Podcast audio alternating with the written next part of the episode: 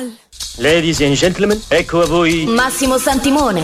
A volte si incontra un uomo che è l'uomo giusto al momento giusto nel posto giusto, là dove deve essere. Io sono nato pronto. Chucksy Cinema Extra Large. Adoro questi brevi momenti di quiete prima della tempesta. 120 minuti di radio in Technicolor e tre dimensioni. Sono il signor Wolf. Risolvo problemi. Chucksy Cinema Extra Large con Massimo Santimone. La forza sarà con te. Su Radio Aldebaran. Al mio segnale, scatenate l'inferno.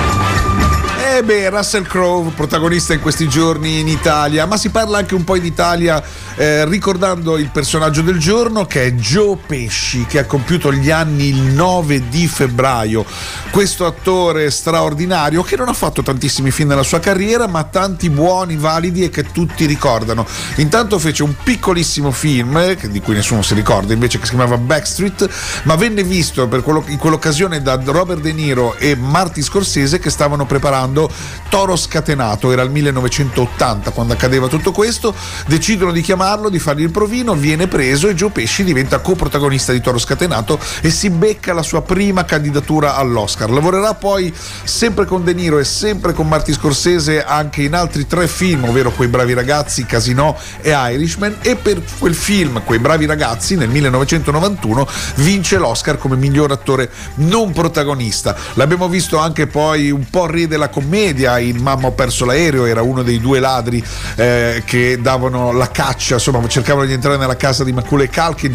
Eh, l'abbiamo visto eh, anche in Arma Letale che anche lì era il personaggio molto comico partito eh, il suo personaggio ha iniziato eh, a esserci a esistere nel secondo capitolo di Arma Letale e poi è andata avanti così anche con lui.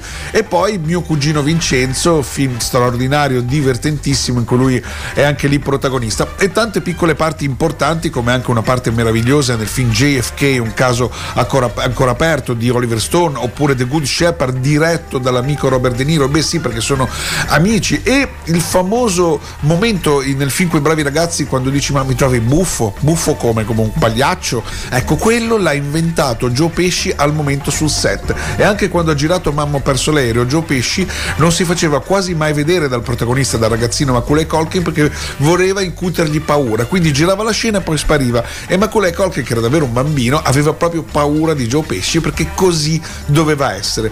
Insomma un attore che ha continuato a lavorare fino in tempi recenti perché appunto nel 2019 è stato anche in Irishman di Martin Scorsese ma l'abbiamo visto anche in un altro film sempre legato al mondo della mafia che era C'era una volta in America.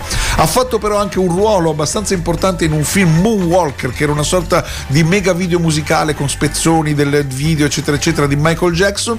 Moonwalker era una, il suo passo ma nel film c'era questa canzone, quindi ricordiamo così il buon, il buon Joe Pesci, lo ricordiamo proprio con eh, i passi magnetici del grande Michael Jackson e nella sua parte nel film Moonwalker.